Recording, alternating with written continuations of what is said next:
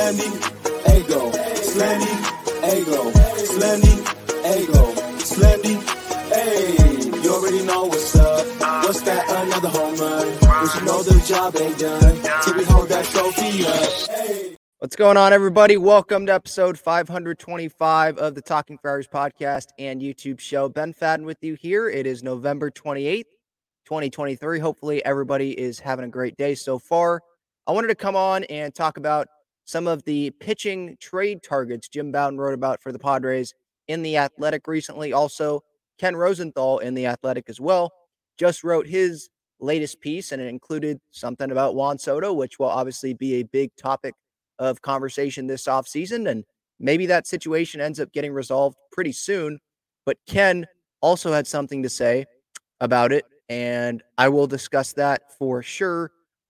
If you want to join the show, you can click that link that is pinned up at the top of the chat. If you want to be a part of the conversation, you can use uh, the comment, go in the comment section, your questions, your comments, use that super chat button. I will make sure I get to all of those. Um, but yes, I will get to the chat here in a little bit. Let's start, actually, before we get to the pitching trade targets. At the end of the show, I'll get through, I'll go into the San Diego State game from last night. Um, let's get to the Ken Rosenthal stuff first. And this piece just came out this morning from Ken Rosenthal. He talks about Alex Bregman and Bo Bichette getting interest from other teams and trade talks. Then he gets into Juan Soto, and pretty much how Juan Soto has to be traded. The headline, with Soto, just do the math. Unlike Bregman and Bichette, Juan Soto is almost certain to be traded, both to ease the Padres' payroll burden and to get them the pitching they desperately need. And yes, if you're going to make a case to trade Juan Soto, yes. Payroll-wise, yes, makes sense. And if you can get pitching, young, controllable pitching, into trade, for Juan, Juan Soto going to another team, you get pitching back. You can argue that you make that deal as well. You know, you're not going to bring back Juan Soto back. You're he's going to go to free agency. You're not going to go outbid another team. You're not going to go outbid the Mets or the Yankees or whoever. You already have a bunch of big contracts already locked down, guys with no trade clauses. Like, it's just not going to happen. Uh, but there's also the other side of the argument, obviously, that I have made plenty of times is, hey, Manny's not getting any younger. They're in their primes. What, you just want to have a year of their primes without Juan Soto when he's under contract with your team? It's not like you have to go sign him to a big contract to have Juan Soto on this Padres team in twenty twenty-four. He's already under contract for the Padres. I get it, salary, all that. But I also bring up, like, selling it to the fan base. How are you going to sell this to the fan base? I, I know how they're going to try, but how can you actually sell, like, yeah, we're trying to go win the World Series. Uh, Snell, Snell, though, he's gone. Yeah, Hader, he's gone. Lugo, Waka, Martinez, maybe they're going to be gone. Uh, yeah, Juan Soto, yeah, he's gone. Our best hitter out the door. Yeah. And who you're replacing those guys with, obviously, is a big question. You're not replacing those guys, those starting pitchers, with Yamamoto, right? Snell's not coming back. Nola already signed. Sonny Gray already signed. Who are you replacing those guys with, right? Um, so, Yeah, I don't think fans are going to really buy into, yeah, okay, the Padres, World Series team in twenty twenty-four. It could happen. D-backs made it to the World Series, but it's maybe I'll warm up to Juan Soto being dealt, depending on the package that the Padres get back. But right now, I'm still just like, uh, Juan Soto helps your baseball team. And I know payroll-wise, like, if you want pitching, you want a more complete roster, yeah, you probably have to deal Soto, and I think they're going to trade Juan Soto. Um, but it's it's just something that I don't want to have. Ha- I want Juan Soto. I want them to try it in twenty twenty-four with Juan Soto on their baseball team. Um, let's continue with what Ken Rosenthal is saying here. M L B Trade Rumors projects Soto's salary in his final year of arbitration to be thirty-three million dollars. The Padres intend to open the season with a payroll of approximately two hundred million dollars. Fangraphs projects their current number with Soto to be around one hundred eighty-nine mil. I think Spot Track has it like one eighty-four or one eighty-six, something like that. So around that area, not a lot of room to spend to get to that two hundred million dollars number, obviously. Rosenthal says here their projected luxury tax payroll of two hundred forty-two million dollars, meanwhile, is five million dollars above the threshold. I don't remember seeing the luxury tax payroll already being at two forty-two, but okay, let's say that's the case. Then yeah, uh, they they need more pieces to be dealt from this team to get that pay, luxury tax payroll number down. Rosenthal says here, so let's get this straight. The Padres are going to exceed the threshold a fourth straight year, just after, as the Athletic reported earlier this month, they took out a fifty million dollars loan in September to address short-term cash flow issues and meet their obligations, including player payroll. And at a time when their pitching staff has been decimated by free agent defections. Like they're they're they're going to exceed the threshold a fourth straight year, because that's what they're going to do if they keep Juan Soto on this team, you would think, right? If if you want to have a complete roster, you want to get this rotation at least back to what it was this past season, you're probably going to have to spend money on it. And then first base and D H, and then catcher, and then bullpen help, and depth. That's going to cost you money. You're not going to make all trades, and you're you're not all going to acquire controllable guys that are making rookie salary, and it's not like you're going to replace all these guys with minor leaguers on rookie salaries, right? Because they're not all ready to come up and help you. So, yeah, it just feels like, and Rosenthal says here, and I agree here, the question is not whether Soto will be traded. The question is which team will acquire him. Yeah, I think Soto's going to get dealt, and I think, yeah, the real question is which team will acquire Juan Soto. Not if he's going to get traded. When is he going to get traded? What team is he going to? Because I don't see how the Padres are going to construct a solid, good rotation and a solid lineup. You know, I don't want to say one through nine, because you're not going to have a solid lineup one through nine, but more of a solid lineup than they have right now, more depth than they have right now. How are you going to construct that? How are you going to fill the seven hundred innings, nearly seven hundred innings, that six pitchers filled for you last season? How are you going to fill that? You're not going to fill that all with major league minimum players, right? You're not going to fill that through all of the, you know, the guys you're going to get back in a Juan Soto deal, right? So if, especially if Juan Soto's on this team, you're going to have to spend money. And the Padres just aren't in a spot to do that, to have their payroll as high as what it would need to be if Soto is still on this team. So I'm, My my mindset, my mindset right now is, yeah, Soto's getting dealt, just a matter of who. Will it be the Cubs? Will it be the Mariners? Will it be the New York Yankees? The Mariners and the Yankees are the two big teams that we're constantly hearing. The Yankees, their focus is on Yamamoto right now. We know that. Uh, but eventually their focus is going to turn, and they can do two things at the same time. So I wonder when the Padres are going to pull the trigger, because again, I think it's going to happen. So when is it going to happen? Because I think that this Padres offseason is going to be stalling here. Not a whole lot's going to be happening, like rotation-wise and all that, I don't think, until the Juan Soto decision is made. And so let's say he's going to get dealt. Okay, until he gets dealt, how are the Padres going to make moves then? Right? Because I think that they should lock down a trade for Soto, make sure it's done. You get back some young pitching, hopefully, in return. That can help you, you know, plan for the twenty twenty-four rotation. And then after that, once you see the pieces you get back, then you go see, okay, what other pieces do we need to add after the Soto deal? After a bunch of money comes off the books and you have more room to spend. Don't go spend money without Soto being dealt, because then teams could be like, nope, we're not interested anymore. We're not going to trade for him. And then, what, you're going to have Soto on the team and you added all these pieces? And now what is your payroll at? Is Major League Baseball even going to allow that? So, yeah, I think we're waiting for the Soto deal, and then things can really start getting going here in this Padres offseason. Obviously, the coaching staff, that news might come out here this week before the winter meetings or during the winter meetings. We'll see what happens there. But, yeah, who are the, the best fits? I mean, yeah, we point to the Mariners and the Yankees because those are two teams that, the Mariners, they have the young pitching. The Yankees, they want more offense, right? They want probably another big lefty back. They're looking for outfield help. What if they don't land Bellinger? Then Soto feels like something that they're really going to try to go get. They do have some young pitching with Michael King and Clark Schmidt, guys like that. They do have some young uh, prospect outfielders, Everson Pereira, Uh, Spencer Jones, don't know if they they want to move him, right? He was their top draft pick recently. Jason Dominguez, obviously, even though he's not going to be healthy for most of twenty twenty-four, but those are two teams that make sense. Chicago Cubs, we'll see. Maybe there's teams out there that would pivot to Soto if they don't land certain free agents that they are hoping to get. And then they're like, okay, we'll give up prospects because we can get Soto and we have a chance to maybe extend him, which I don't think that's a very smart thing for a team that wants Juan Soto to bank on Soto getting an extension, signing that extension.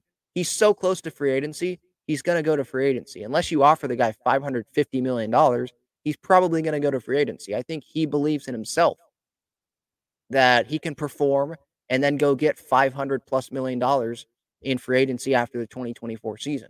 What are their teams out there? Don't bring up the Mets. I don't think that the Mets work, because they're saying that they're not trying to win and go all in. Like Billy Epler literally told that to Scherzer and Verlander. They're not trying to fully go win in twenty twenty-four. So why would you trade for Juan Soto for one year of Soto when you're not trying to go all in win, when you can just go get him in free agency? Because we know Steve Cohen and the Mets, they have the money to go get him in free agency. And there's been the talk about Soto wanting to be on the East Coast and all that, right? The uh, San Francisco Giants, don't bring them up to me, please. The Padres are not trading Juan Soto to the San Francisco Giants. They already gifted Bob Melvin with no compensation, gifted him to the San Francisco Giants. Snell might end up there. Yamamoto might end up there. Or Bellinger might end up there. Waka, Lugo, one of them might end up there. Who knows who ends up there, right? Josh Hader feels like Rangers, but maybe he ends up there. Who the heck knows, right? So we've already gifted them someone, and we might see some others come on opening day at Petco Park and be in a Giants uniform, not the Padres. You don't give Juan Soto to the San Francisco Giants. And we know the Giants, they have money to spend as well. So they might just say, hey, F it. We're going to trade for Soto if the Padres allow it. Sure, let's trade for Soto, give them whatever they want, whatever, and we'll give him five hundred fifty million dollars. We will offer him that. And if he turns it down, then he turns it down. But I think the Giants might be like, hey, if the Padres are willing to make this move, we'll give him that money.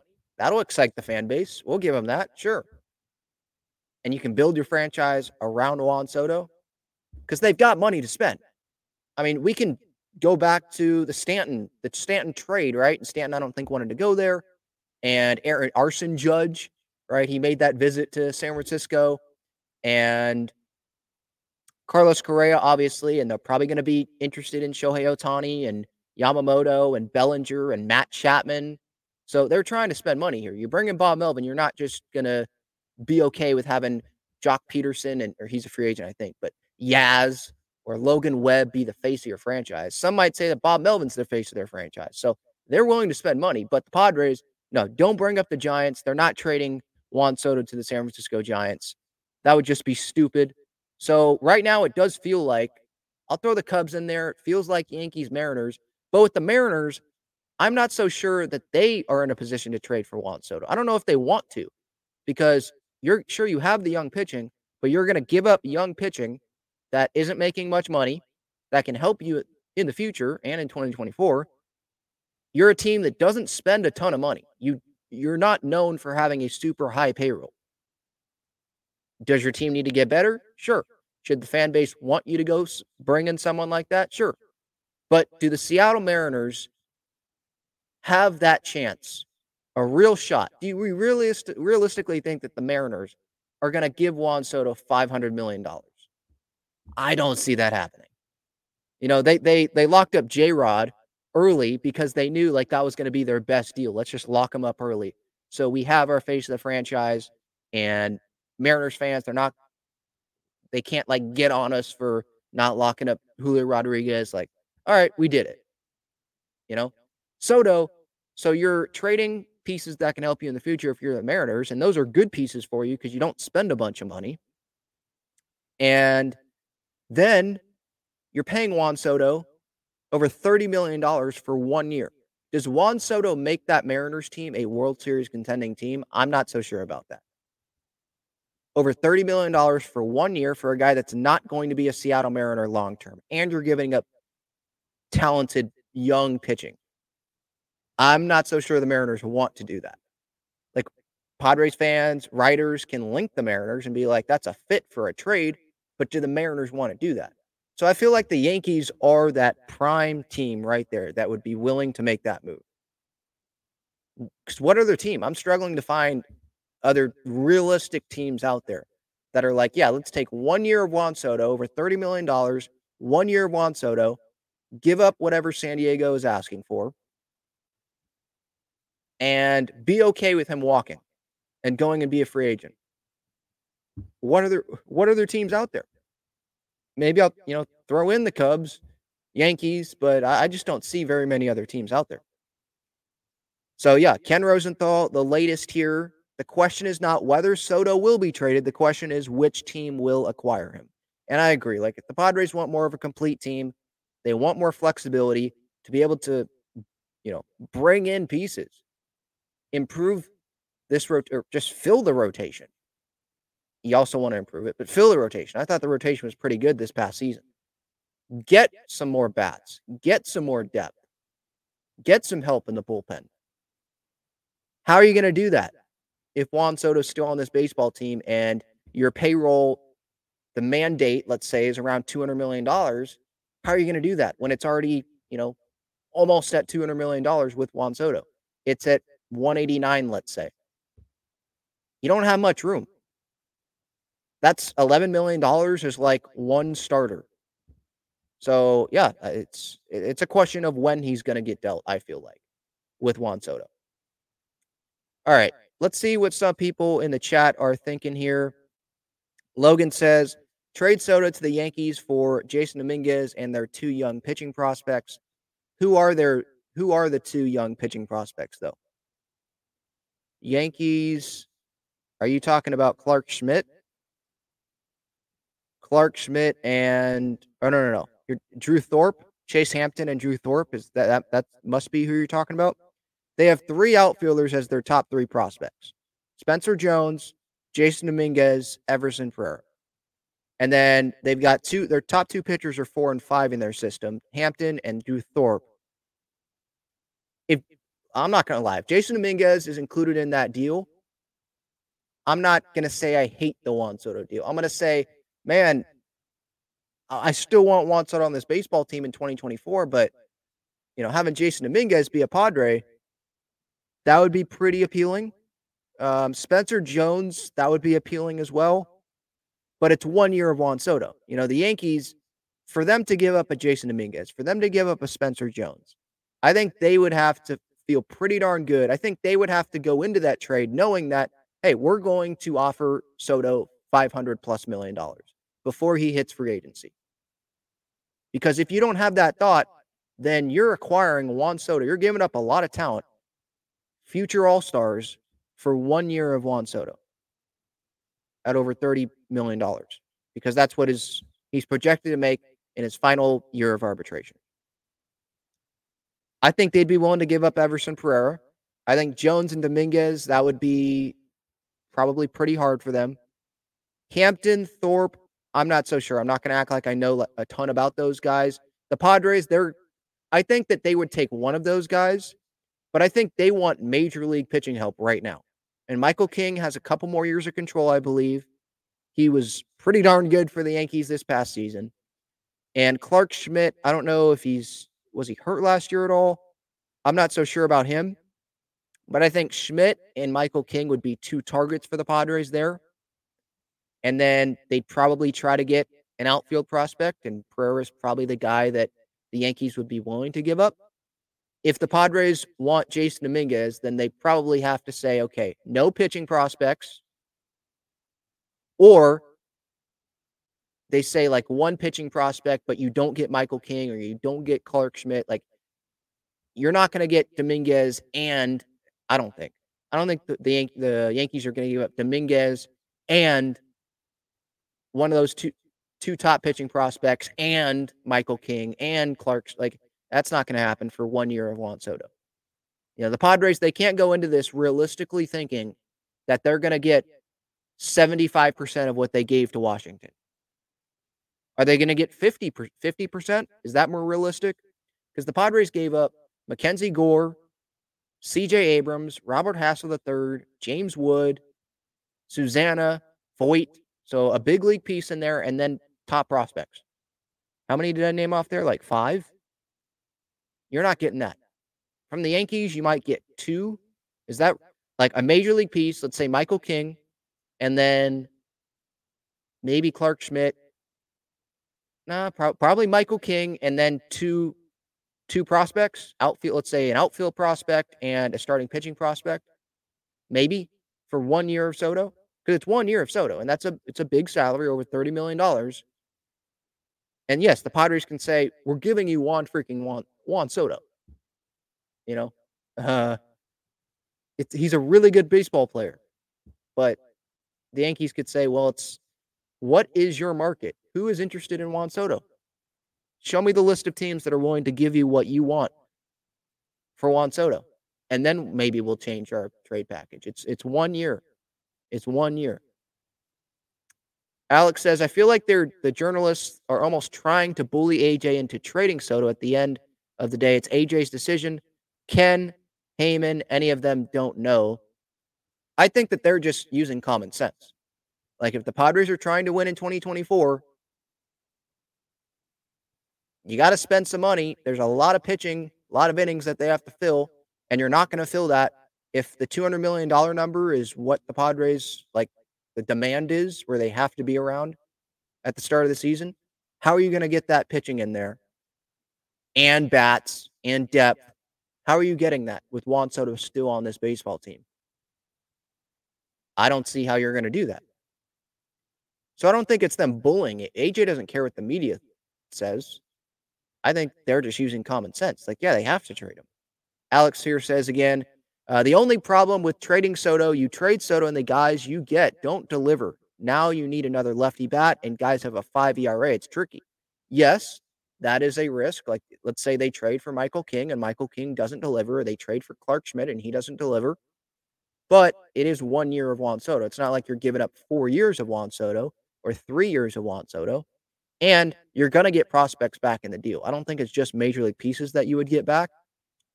So those prospects, it's not like if they're bad for one year, oh my gosh, the trade sucks. Like you would have these guys controllable for long term here. So yeah, those prospects are prospects, right? We can say, people can say all these glowing things about them and then you don't know. They they could just not pan out. But they also have years and years and years to pan out where, you know, Soto, it's, it's one year and the Padres can say, we believe in the position player group that we have. We weren't going to bring Soto back in free agency, making over thirty plus million dollars. We needed to build more of a complete roster because we're trying to win. We need pitching to win. And so that's why we made the decision. It's not because we want to trade Juan Soto. And they will say that at the press conference. Probably. I would if I was Preller. This is not because I want to trade Juan Soto. This is because of where of reality, where we're at, and we want to try to win for the city of San Diego. And in order to win, we needed more of a complete team. And this can help us do that. And we believe in the position players. We believe in the star players we have. We believe in these guys to bounce back. And that's how they'll do it. That's that's how Preller will probably spin it. You know, I, I don't want to trade Juan Soto either. I'd love to see Juan Soto in a Padres uniform in twenty twenty-four. I just don't see how that's going to happen. Alex says, it's also going to be hard for teams giving a Godfather deal when you don't know if Soto is going to resign. Exactly. I think Soto, unless he gets blown away, he's going to free agency. So you're trading for one year of Juan Soto. By the way, John Heyman, I see Johnny says it's John Heyman.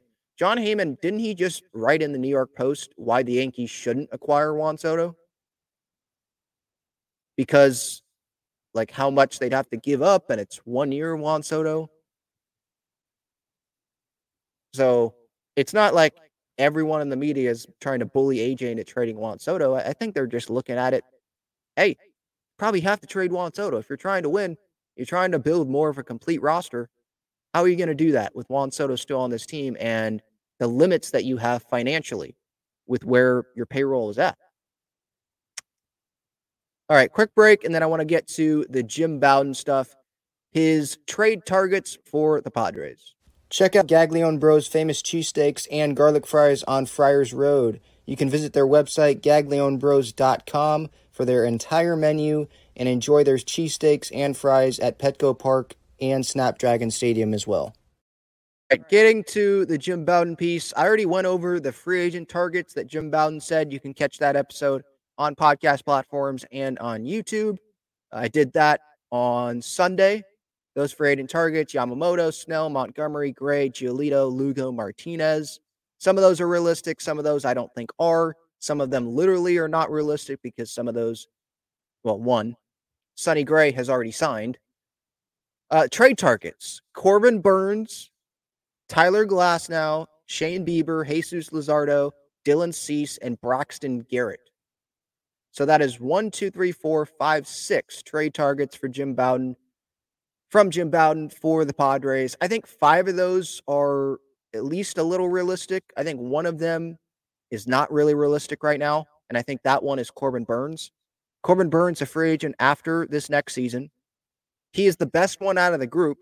I think the Milwaukee Brewers are going to try it with Corbin Burns. They could just totally, you know, bomb it up, just blow everything up. Like, we're not winning. Craig Council's gone. Cardinals, what they've done. The Cubs, the end of this offseason, they could be easily the favorites of the National League Central, depending on some moves that they make. It's just not happening. Uh, but I feel like they'll try at least, you know, for the first half of the year with Corbin Burns, see where they're at. And then if it's not looking good, you trade Corbin Burns. I could see him being dealt this offseason as well. I just don't think it's super realistic for the Padres, because what would the Milwaukee Brewers want back in return? What is their farm system looking like? Let's look up the Milwaukee Brewers here. So their top prospects, I'm looking for shortstops here. I'm not seeing shortstops, but I thought they just called up this past year. I thought they called up someone. Let me go to Fangraphs and see about the Milwaukee Brewers. What do they look like here now? Their depth chart. I thought they just called up Bryce Terang. They have. Okay, so it's no Sal Frelick was the guy I was thinking. That's outfield. My bad. So maybe they'd be interested in someone like Jackson Merrill, which I think is the starter. Like, if the Padres don't want to include Jackson Merrill in there, it's probably a non-starter of a deal. I know it's one year of Corbin Burns, but it is Corbin Burns. And there will be a team out there that would be willing to give up a top prospect in that deal for Corbin Burns, because Corbin Burns is a guy that will be traded to your team and immediately become your ace, pretty much regardless of who is your, your ace right now. He will be your ace. He is one of the best pitchers in all of baseball. And the Brewer, why this guy, why he's unrealistic, I think the Padres, they, I don't think that they want to give up the top prospects in these deals anymore. You're not giving up Ethan Salas. So if the Brewers are asking for that for one year of Corbin Burns, well, just, you know, screw off. It's not happening. Jackson Merrill, are the Padres willing to give up Robbie Snelling? Are they willing to give up Dylan Lesko for one year of Corbin Burns? Because let's ask ourselves this. It's kind of like the Yankees with Juan Soto, or the Mariners with Juan Soto, or another team with Juan Soto. Are you going to sign that player long-term? Are the Padres going to sign Corbin Burns long-term? The answer to that is no. Right? Where are you getting that money to sign Corbin Burns long-term? How much is Corbin Burns going to get? Garrett Cole got three Three what? Three, was it three forty? What was it with the Yankees? Or was it three sixty? Garrett Cole contract. It was ridiculous. And he's great. three twenty-four. Nine years, three hundred twenty-four million dollars. He got that from the Yankees. What is Corbin Burns going to get? There's no way the Padres are doing that. They've already got a bunch of long-term contracts. They have Musgrove long-term, one hundred million dollars. They've got Darvish long-term, obviously, over one hundred million dollars for, what, six years? Snelling and Lesko can come up here in a couple years. Snelling maybe twenty twenty-five. It says twenty twenty-six. It says twenty twenty-seven for Lesko. Though Snelling's nineteen, Lesko's twenty. They're really young. I understand that. but they could come up here in a couple years, in a few years, be very cheap and be, you know, near the top of your rotation guys when they come up, right? They could be, should we compare these guys to Mackenzie Gore? Like if the Padres would have kept Mackenzie Gore, and obviously you didn't get Juan Soto, but you would have kept Mackenzie Gore, and let's say he keeps progressing, he wouldn't have made a ton of money, you know, those first few arbitration years. And it would be nice to have him in the rotation right now, right? Iriarte could come up. Adam Mazer, I think, could come up next year. Do they want to give up those guys for one year of Corbin Burns? When they could trade Soto, get back some young starting pitching there that are controllable. You could go into free agency. You have more money to spend now because you traded Soto. Bring in guys for one, two years and make a rotation that way. Sure, it would be nice to have Corbin Burns. That would be amazing. But are you going to sign that guy long-term? Is it worth giving up Robbie Snelling, Dylan Lesko, giving up one of those guys for one year of Corbin Burns? Is it, is it worth it giving up Jackson Merrill for one year of Corbin Burns? And I don't think the answer is yes to that. If you ask A J Preller, if you ask the San Diego Padres. Now, you could also say, though, well, Ben, A J, if the Padres aren't successful this year, A J's gone. You know, Seidler's not here anymore. And that's, that is a valid point.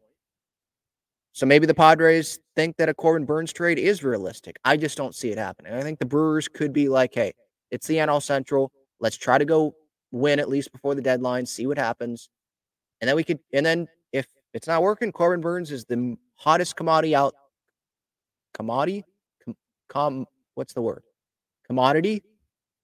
You get what I'm saying. Not great with some English words. He will be the hottest pitcher on the market before the trade deadline. No doubt about that. As long as he's healthy, he will be the hottest guy out there. So maybe the Brewers are willing to risk that. And I think the Dodgers, they, they're probably in a better spot to acquire Corbin Burns than the Padres are in. I think there's other teams that probably would be willing to do that as well.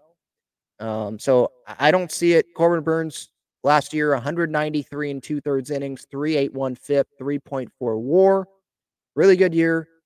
Uh, not his best year, but good year. Almost two hundred innings. Best starter on this list from Jim Bowden. The other guys, Tyler Glasnow, free agent after twenty twenty-four. Bieber, free agent after twenty twenty-four. Luzardo, free agent after twenty twenty-six. Dylan Cease, free agent after twenty twenty-five. And then Braxton Garrett, a free agent after twenty twenty-eight. Now, some would say, well, Ben, if you're saying that Corbin Burns isn't realistic, he's a free agent after twenty twenty-four, then you're saying that Bieber and Glasnow are unrealistic as well. Why I say that those guys aren't, I feel like the Rays, I think, I feel like they'd be willing to be like, yeah, Glasnow, okay, you know, time's up there. I think the Brewers are the least willing to give up someone like Corbin Burns than these other teams. The Guardians with Bieber, the Rays with Glasnow. With the Rays, I think that there's the injury risk. They see the injury risk with Tyler Glasnow, and so they're like, hey, let's trade him now because he could be hurt midseason, and then that kills a trade. The Cleveland Guardians with Shane Bieber, Stephen Vogt, first year as manager. The Twins just made the postseason. I know that they are declining payroll. I'm not the biggest fan of that. You know, like I get, they're kind of with the pot in the Padres spot with the the payroll. Um, not not two hundred million dollars, but payroll going down. You know, the, the loss of the T V deal hurt them. Um, so they're kind of in that spot. Obviously, they didn't bring back Kenta Maeda. They didn't bring back Sonny, uh, Sonny, Sonny Gray, but they should still have a good team. And so I think it's the Twins division to lose there. Um, you know, the Guardians, I think that, sure, they could be like the Brewers and go try to win. Try it with Shane Bieber. But I don't know, I just get this feeling that the Rays are fine giving up Glasnow now. Like they've they've gotten what they're going to get out of him. They're not going to bring him back long-term. And the Guardians know they're not going to sign Shane Bieber long-term either. So he dealt with an injury this past season as well. So, you know, kind of the injury risk. I feel like, you know, of course there's an injury risk with Corbin Burns, but feel like there's a little bit less with Corbin Burns. And with Glasnow and Bieber, there's more. Let's just trade them now, get back something, and not risk not being able to trade him before the deadline because he's hurt. So I think that those are more realistic from where those other teams sit on the trade market. Not necessarily like the Padres, but like where those other teams sit. Now, the Padres, I think that they could, they would give up less. They'd have to give up less for Tyler Glasnow. Shane Bieber might be around the same as Corbin Burns, but I think, but if you look at the innings like this past season, one ninety-three point two for Burns, one twenty for Glasnow, one twenty-eight for Bieber. Both guys were hurt. Um, and Glasnow, he had a better F I P than Bieber did this past year. two ninety-one F I P for Glasnow, three eighty-seven F I P for Bieber. three two W A R, uh, according to Fangraphs, for Glasnow, two point one for Shane Bieber. So, you know, some might say, well, no, no, no, Glasnow had a better year. Um, but Bieber, if I recall, he has a better track record of staying healthy, right? Or giving more innings than Tyler Glasnow does. So twenty twenty and uh, twenty twenty-two, I mean, the guy got two hundred innings. twenty twenty-one, okay, only, I mean, less than one hundred. twenty nineteen, though, over two hundred innings. So he's gotten over two hundred, in, at least two hundred innings twice in his career. He was hurt this past season and still got one twenty-eight innings. twenty twenty-two had a sub three E R A at two hundred innings. twenty twenty-one had a three point one seven E R A, only sixteen starts. But that's pretty dominant. Recent track record here for Shane Bieber. Now, if I go look at someone like Tyler Glasnow, regardless of if the Padres want the, you're going to have to give up top prospect here, at least one. Maybe not your, you know, a Merrill. Or maybe you would have to give up a Merrill for someone like Shane Bieber. It depends on, I think, what other teams, because these guys are going to get dealt, is what it feels like. They're going to get dealt. It's just a matter of who has, you know, a matter of when, who has the best package. Yeah, I mean, yeah, Glasnow and Bieber, you can't even compare the two in terms of innings. one twenty innings in twenty twenty-three for Glasnow. twenty twenty-two, he had Tommy John, I think, so six point two innings only. twenty twenty-one, eighty-eight innings. twenty nineteen, I'm not counting twenty twenty short season. twenty nineteen, sixty and two-thirds innings. You go to Bieber, twenty nineteen, he was an all-star, two fourteen and a third innings with a three point two eight E R A. twenty twenty, short season, I don't want to count that, but I am seeing that he won the Cy Young and had a one point six three E R A. twenty twenty-one All-Star, three point one seven E R A, ninety-six and two-thirds innings, but, you know, Glasnow has plenty of that. He comes back in twenty twenty-two, like I said, two hundred innings and one twenty-eight innings, which was still more than what Glasnow gave this past season. So I'd go with Bieber in terms of durability over Glasnow, but he's probably going to cost more than Glasnow. So maybe it, it's more realistic for Glasnow than Bieber. But with this rotation, I want someone that's going to give innings. And so that would make me lean towards Bieber over Glasnow. I think those two are more realistic than Corbin Burns. Luzardo, Cease, and Garrett, those are more realistic than probably, well, I mean, it's only one year for Glasnow and Bieber, but those guys are elite pitchers when they're on. Uh, Luzardo, Cease, and Garrett, those are l- more years of control. So that's probably what the Padres want more of. They don't. They probably don't want a one-year rental, a guy that they're not going to sign long-term. Luzardo, free agent after twenty twenty-six. Cease, free agent after twenty twenty-five. Garrett, free agent after twenty twenty-eight. But I think we all know who's the best pitcher of those three, and that's Dylan Cease, no doubt about that. It will obviously cost the most, one seventy-seven innings this past year, a three point seven two F I P, a three point seven W A R. And he, it's not like he's coming off a good season, so it's not like the White Sox would be selling super high on Cease, but it is the additional year of control. And they will be able to get back a good package for Dylan Cease. The White Sox are open to trading anyone and pretty much everyone. Maybe not Luis Rob- Robert Junior, but uh, sure feels like everyone else is going to get dealt, or they're shopping those guys. They're listening to those guys. He led the league in starts this past year, Dylan Cease, with thirty-three in the American League. thirty-two starts in twenty twenty-two, thirty-two starts in twenty twenty-one. So durable. Now, it's not near two hundred innings. The highest in these last three years is one hundred eighty-four. Led the league in walks with seventy-eight in twenty twenty-two. But he placed second in the Cy Young that year. Um, I mean, yeah, multiple years of control, twenty-four and twenty-five. I think the Padres, this is a guy that they would really want to go after. But I'm curious if the Padres would have to take on someone like an Eloy Jimenez in this trade. Because the White Sox, they're rebuilding. They're not trying to win. And so maybe the White Sox are going to be like, nope, you want Cease? Take on Luis Robert. Or not, not Luis. No, uh, Eloy Jimenez. Take on Eloy with that. And then what would the Padres have to give up? A couple years of control for Cease. So you'd have to give up Snelling or Lesko probably. Would they want someone like Zavala, fifth fifth prospect in the Padres system, or are they more interested in someone like a Dylan Head, someone who the Padres just got, or a Nathan Martorella, first base, or a Graham Pauley, or uh, hopefully not Jacob Marcy because they have Robert Junior there, but someone like that? Or, you know, are they willing to take a couple of the top twenty prospects, one top like five or top ten, but a couple top twenty?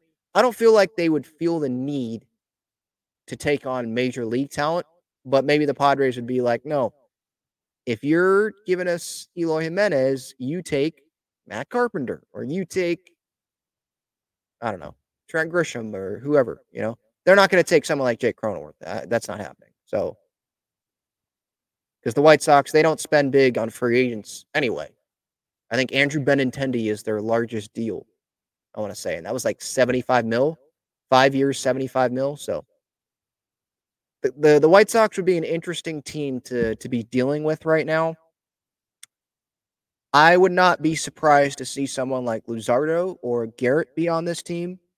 Back rotation, controllable, get some work in with Ruben Niebla, and Luzardo can get back. Because remember, I'm sure there's some people that remember, Jesus Luzardo was a top prospect. He was one of the A's top prospects, right? One of the best pitching prospects in baseball was Jesus Luzardo. Um, I'm looking up his numbers right now. He, this past year, one seventy-eight and two-thirds innings, a three fifty-five F I P, a three point seven W A R. So he did provide some innings. four point one W A R. Say that five times fast. Over two hundred punch-outs with the Miami Marlins this past season. So he did deliver starts, thirty-two starts, but that's by far a career high. So who knows if he does that in the future, but he is controllable and there is something there. Um, just hasn't been able to do it, I think, as good as fans would have hoped when he came up to the big leagues. His his rookie year, twenty twenty, was a short year, four point one two E R A.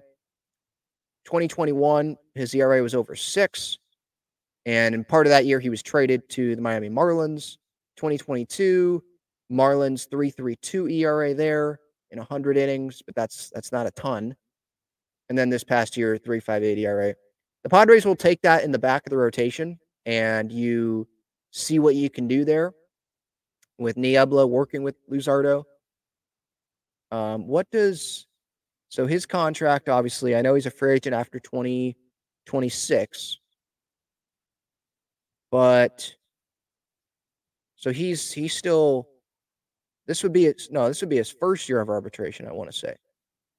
So it's not like we know what his contract would, or his – no, second year. Four-year arbitration player is what he is. That's what SpotTrack's saying.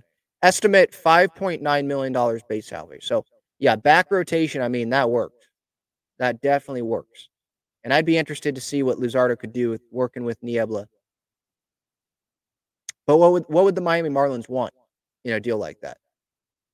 Because don't they have Jazz Chisholm playing center? So I don't know how Grish would, I don't know how appealing Grish would be in that. I don't think that they would take on someone like Cronenworth. Uh, top prospect. It feels like they do have pitching. So would it have to be position players for them? Marlins top prospects. They have their top three prospects are pitchers, including Max Meyer, or Mayer, however you pronounce his name. They have Victor Mesa Junior, who I remember hearing his name when he signed. I think he has a brother, and they both signed at the same time. twenty twenty-four is his expected arrival time. They have some infielders. Pretty balanced, actually, when you look at like their top twenty prospects.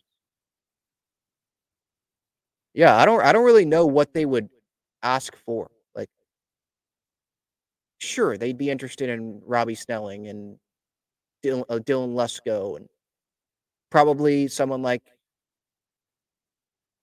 Jacob Marksey or Graham Pauley, or, you know, but that's, I don't think that's someone that you give up for Jesus Luzardo. I think it's someone lower than that, or a couple players that you would give up, but not, not top like that. And Braxton Garrett, he's someone that's even under longer control through twenty twenty-eight. What did he do this past year? three point six six E R A, three point eight baseball reference war, thirty starts, almost one hundred sixty innings. So both of those guys, Luzardo and Garrett, they were able to stay pretty healthy here in twenty twenty-three. The whip, what was the whip? one point one four six. He had a three point five eight E R A in twenty twenty-two. Made his big league debut in twenty twenty. Pitched a little in twenty twenty-one, more in twenty-two, more in twenty-three. So it just feels like the Marlins are getting more comfortable in him, or he's getting more comfortable in the big leagues, and he's getting more opportunities there. But yeah, he would be back back of the rotation. And he's a pre-arbitration player, obviously. So yeah, you're talking about cheap, controllable. That would check boxes for the Padres. That's, I would be shocked if the Padres don't make a trade for a starting pitcher this offseason. And I think that starting pitcher would probably have to be a controllable guy. I don't really see them going out and getting a Shane Bieber for one year or a Glasnow for one year. Unless the deal's really good for the Padres and the Rays just can't trade Glasnow, which I don't see that happening. A team will bite on that. The Guardians just can't trade Bieber. I don't see that happening. Someone's going to want Shane Bieber.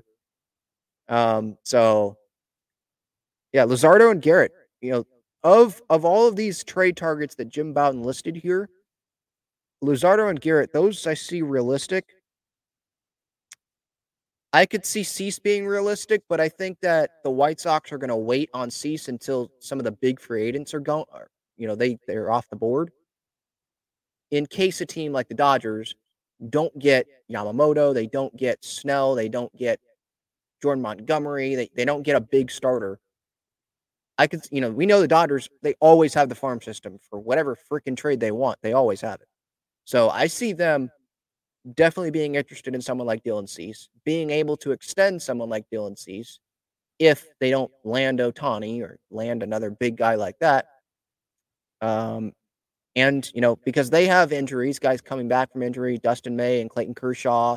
Well, Kershaw's a free agent, but we can all expect him to come back, go back to the Giants or to the uh, the Dodgers. Giants would be wild.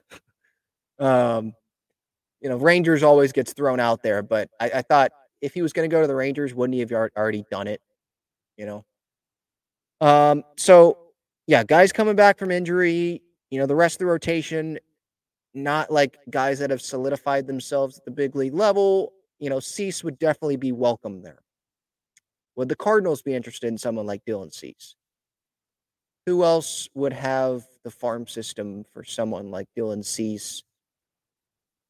I guess you could throw the Mariners in there, but the Mariners, are they someone that would be interested in Dylan Cease for two years?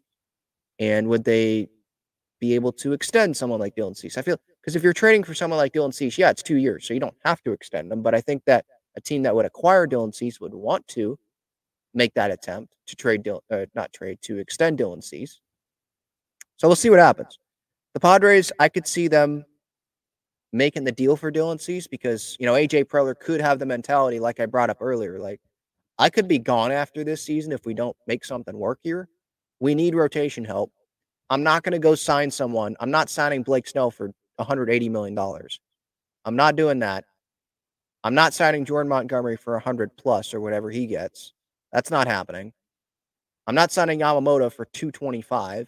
I'm not giving Lugo fifty million dollars, forty million dollars. What it, maybe they're not comfortable with that. I'm not giving Waka fifteen mil a year. I'm not giving Martinez that to be a starter. Um, and I could see, you know, Preller might do that for Martinez, but for the rest of rotation, you got to fill that out. What does Dylan Cease make it? You know, Dylan Cease, you don't have to, okay, you're giving up prospects. Dylan Cease, what would he be making here? Because he's in arbitration, obviously. He's es- estimated, wow, seriously? Less than ten million dollars. So, yeah, I think that would be pretty attractable to the Padres for Dylan Cease. So I could see the Padres, Preller, mainly being like, I might not be here after this year. So, yeah, prospects, you're gone. What do the White Sox want? Okay, yep. Dylan Cease, come on down. I could see that happening. At least for a couple years of someone like Dylan Cease. These one-year guys, may, this this feels like a make-or-break year for Preller, but I, th- I thought we said that last year. Maybe Preller's willing to do that, but there is injury risk in Glasnow. There's injury risk in Bieber.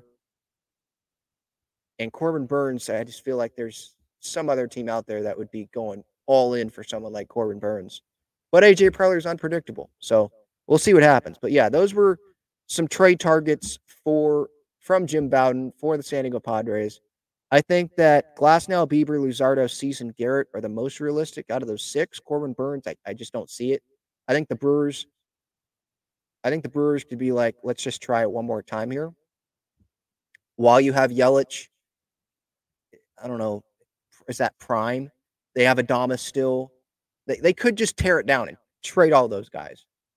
But maybe it depends on what moves the Cubs make. What if the club, the Cubs don't make those big moves that maybe some expect them to make this offseason? And the Cardinals, okay, their rotation, I mean, it's a bunch of vets, and it's Sonny Gray at the top, and then, you know, there's some questions there. Maybe the Brewers are like, well, the Central, it's not ungettable. Let's go try it. That's that's how I see it. So I don't think the Padres are going to land Corbin Burns. Um, But those other guys, I think it's doable. So, yeah, we'll we'll see what happens. Um, I did want to get, and I'll get to anyone in the chat here that has any comments, any questions. If you want to join the show, you're just popping in. You can click that link that's pinned up at the top of the chat. I did want to get to San Diego State. San Diego State basketball last night. They beat Point Loma Nazarene seventy-one fifty-one. They could have been more, but San Diego State, you know, I think they realized, I think Point Loma Nazarene's a D two opponent. They did realize, like, this is an opportunity to get some of our bench players playing here, get Heidi um, some some playing time, get, uh, well, DeMarche Johnson, he didn't play very much. But get some of these bench guys at least some minutes in this game. You know, when you're up by twenty late, it's like, okay, let's get Ledee out of there. Let's get some of these guys out of there. Trammell coming back from the injury, right? Let's get some of these guys out of there. So Ledee goes fifteen, has fifteen points. He has thirteen rebounds. He had a double-double, I think, at halftime. I was watching this game, and I was like, wow, okay. So Point Loma Nazarene, they, they came out, you know, scrappy at the beginning, and it was kind of close there. But at halftime, what was the lead at halftime? It's not showing it. Where? What the heck was the lead at halftime?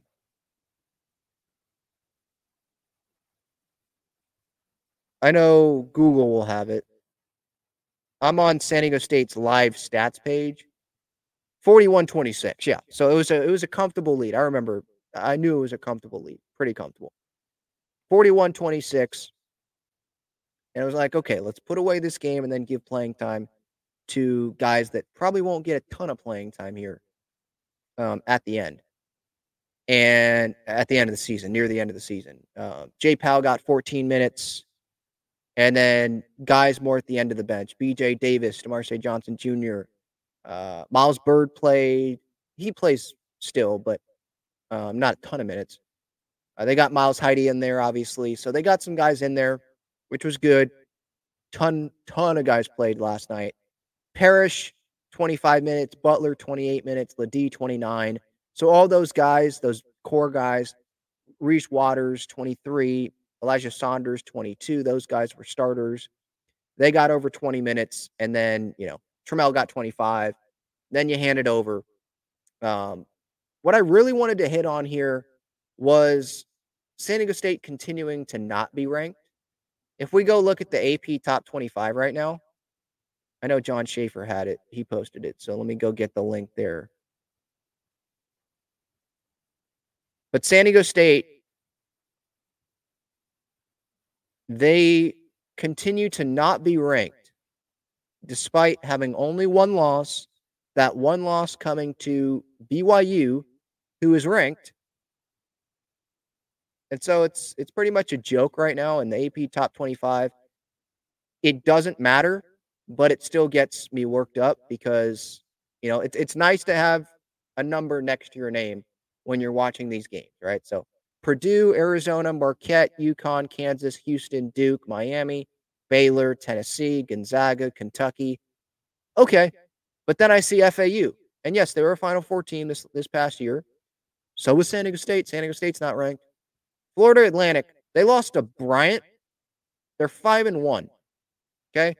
And do they have a ranked win? Yes. They they beat Texas A and M, I believe. But they lost to Bryant, and they're still ranked. There's Texas A and M, there's Creighton, Texas, North Carolina, Villanova, B Y U, okay, they're undefeated, ranked. Colorado State, okay, ranked. Mississippi, James Mad Mississippi State, excuse me.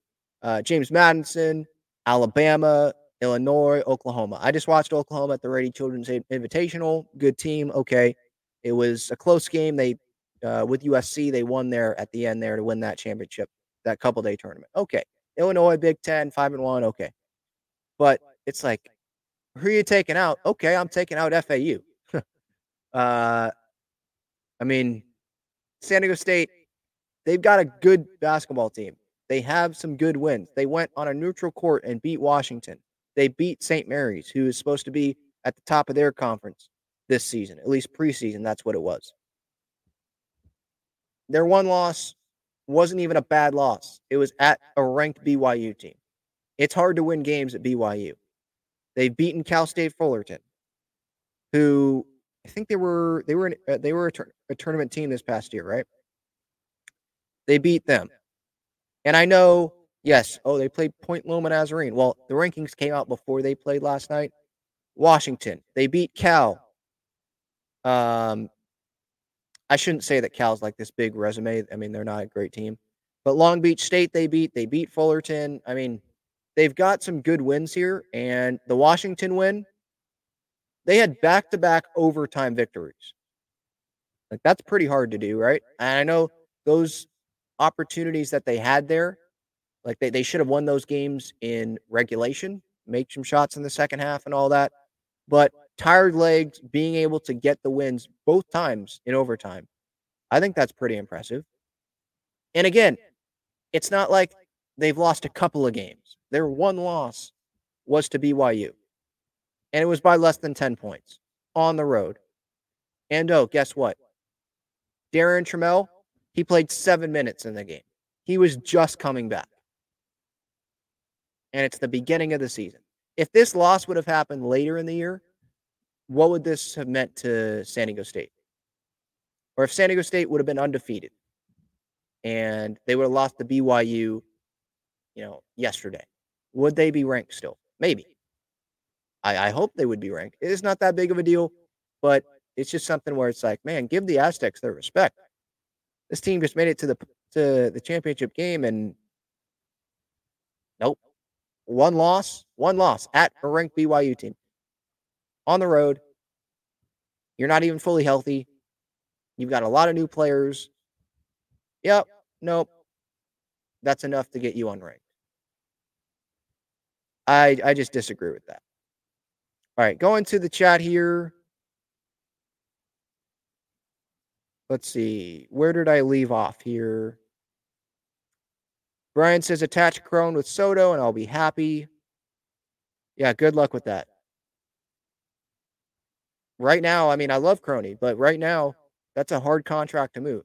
And he has the limited no-trade clause. So I don't know what teams those are, but maybe one of those teams is the team that the Padres are trying to trade Juan Soto to.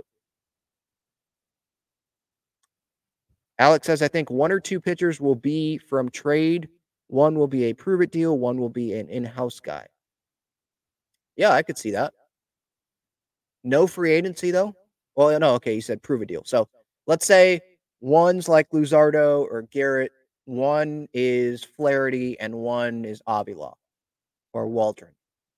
You still need more starting pitchers because someone's going to get hurt. We know that. You don't just have five starters pitch your starting innings all year. Not how it works. So you're going to need more than that. But in terms of the rotation, I guess I could see that. I'll just say if that's what it is, I'm not going to be super confident in the rotation going into the season. I'll like the Jack Flaherty move, like the prove-it deal or Luis Severino or someone like that. I'll be intrigued by it, but I'm I'm not going to be like very confident in this rotation if that's what happens. If you trade Soto, you can get a controllable starter hopefully back in return, or a major league starter at least. I don't know how many years of control he's going to have, but you would get that. And you'd have the room to hopefully bring in someone in free agency that's not just on a, a prove-it deal, a one-year, seven million dollars deal, for example. Because you'll have you'll have room. You're clearing thirty plus million dollars of room. Now, it's not all starting pitching that you're going to be spending it on, right? You need to fill some other holes, but starting pitching, Soto's the first priority here. Figuring that out. Because people say starting pitching is the priority, Soto is right now. Because then that's where the dominoes can start to fall. Then, but after that, yeah, it's definitely starting pitching. Devin says, I feel like the Padres want to keep Merrill and the other top prospects. I do too. But in order to get something, you do have to give up something. Logan says, Burns is regressing. I'll keep Lesko and Merrill. Okay, well, I mean, if regressing is... You know, almost two hundred innings with a sub four F I P. I mean, I'll take that. But it's one year, and the Padres, they're not going to bring him back, so you do have to, to weigh that. Is it worth giving up a Merrill, a Lesko, a Snelling, someone like that for one year of Burns? Now, if you're trying to win, then yeah. But wouldn't you want Soto on your team and then you go trade for Burns instead of you're trading one of the best hitters on the planet and you get Burns? Isn't that kind of like mix, mixed messaging there? Joseph says, Lesko and Snelling aren't going anywhere. Uh, we need them. Future of the rotation. Yeah, I mean, we thought that with Gore, and then Soto came along, right? And we were fine with Gore going. Um, yeah, it feels like Lesko and Snelling, they're not going anywhere. Like, we need them at some point here to be in that rotation. And we kind of need them to work out. Devin says, I don't want to trade Crone, but if first base is the only option for him to be put it for him to be put in, then fine. Personally, I think he is still valuable for the team and will bounce back. I agree. I think he's, he'll have a better year. I think he is a very valuable piece to this Padres team. Last year, he was not, but I think that he can get back to being a more valuable piece to this Padres team. And I don't think the contract is going to look as bad as it does now. I mean, the contract hasn't even started, so I, I want to get that out there. I think that's maybe some Padres fans don't realize that. The contract hasn't started yet. It starts twenty twenty-four. So some might be like, well, okay, this contract's going to be even worse then, because look at the year that he had when the contract hadn't even started yet. But there's a long ways to go. I'm not going to sit here and say, oh, that was a terrible contract. They didn't, I'm going to, I will say they didn't need to hand it out for sure. But you know, Kim, probably not going to be back after twenty twenty-four. So Crone will go back to the middle infield where he will be more valuable. And you hope that he will, you know, be better offensively and not try to be someone who he isn't at the plate. Devin says, Corbin Burns is a coin toss for me. Yes, getting Burns would be the best fever dream pickup, but I rather develop a rotation than acquire yet another superstar and neglect having young arms. And Again, that guy's for one year. And right now, I don't think this Padres team's a World Series team. So, you know, having Corbin Burns really helps. That would, you know, boost them up closer to that. But there's, it's not just one starting pitcher that's going to fix the team. Devin asks, would you bring back Blake Snell or would you give a lengthy contract to a pitcher like Yamamoto? Uh, neither. I'm not giving Yamamoto two hundred plus million dollars. And I'm not giving Blake Snell one hundred eighty plus million dollars. But yeah, I would, if I had to pick, I'd probably pick Blake Snell because it would be shorter. Although Yamamoto looks like a stud. I'm not saying Yamamoto isn't good, and that's why the Padres shouldn't sign him. I'm just saying I don't want to give a, a nine, ten-year deal to a guy that I've, I haven't really seen before. I've, I've watched highlights, obviously, but sure, looks like the real deal, but that's a long contract. For a guy that's never pitched in the big leagues before, that's a long contract. And especially where the Padres are at, we do have to live in reality. I'm not doing that. I'll give a shorter-term contract to, to Blake.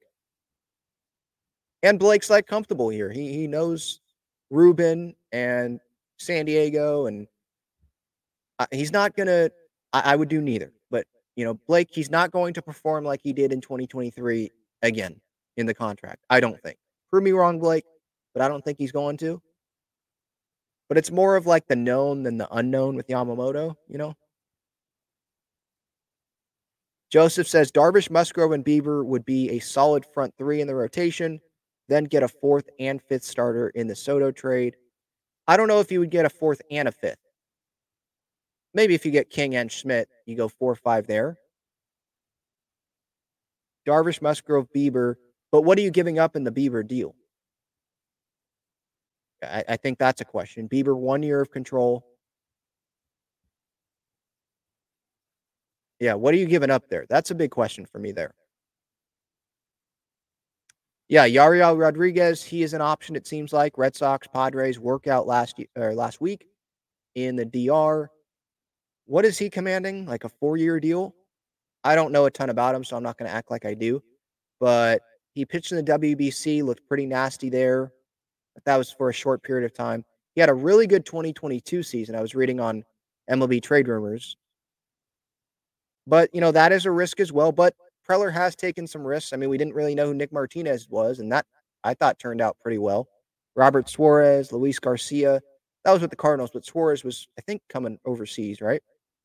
And he worked out, obviously, parlayed that into a five-year contract. So, you know, Preller, he, uh, he is someone that has a track record of doing some of these deals where we don't really know a ton about the guy, but he ends up being pretty good in on the pitching staff. So we'll see. We'll see what happens. I would throw Mazur in there, Joseph. He says Snelling, Lesko, and Iriarte are our future controllable pitchers. I would throw Mazur in there. But I feel like Iriarte or Mazur, the Padres would be willing to give up in a deal for a Glasnow, a Bieber, a Burns, someone like that, a Cease, where maybe it's like, no, Lesko, Snelling, don't want to give them up. Who would they rather give up, Lesko or Snelling? Maybe Lesko? Do we think there's more of an injury risk there with Lesko than Snelling? I don't know who I'd be more willing to give up. That's that's an interesting question. All right. That's it here. Talking Friars episode five twenty-five. Hopefully you enjoyed. SeatGeek code Talking Friars, twenty dollars off your order. Underdog Fantasy, one hundred percent deposit match up to one hundred dollars. There's drafts. There are pick'ems. N B A, N H L, uh, N F L, college. There's a lot of stuff going on, even with baseball season, obviously, being in the offseason. Gaglow and Bros, main sponsor of the show, obviously. Their main location is on Friars Road. Best cheesesteaks and garlic fries in San Diego. And then Breaking Tea and Foco, great Padres gear uh, there. So go check them out. Foco has some pretty cool bobbleheads, and Breaking Tea has some good shirts and sweatshirts. They just had some Black Friday and mobile or mobile. Cyber Monday uh, sales online. That's where I got the mobile from, I guess. So hopefully you were able to take advantage of that. Thank you all for the time. Really appreciate it. Have a great rest of your day. Talk Soto here. We talk Padres pitching targets. Let me know your thoughts in the comments. See ya.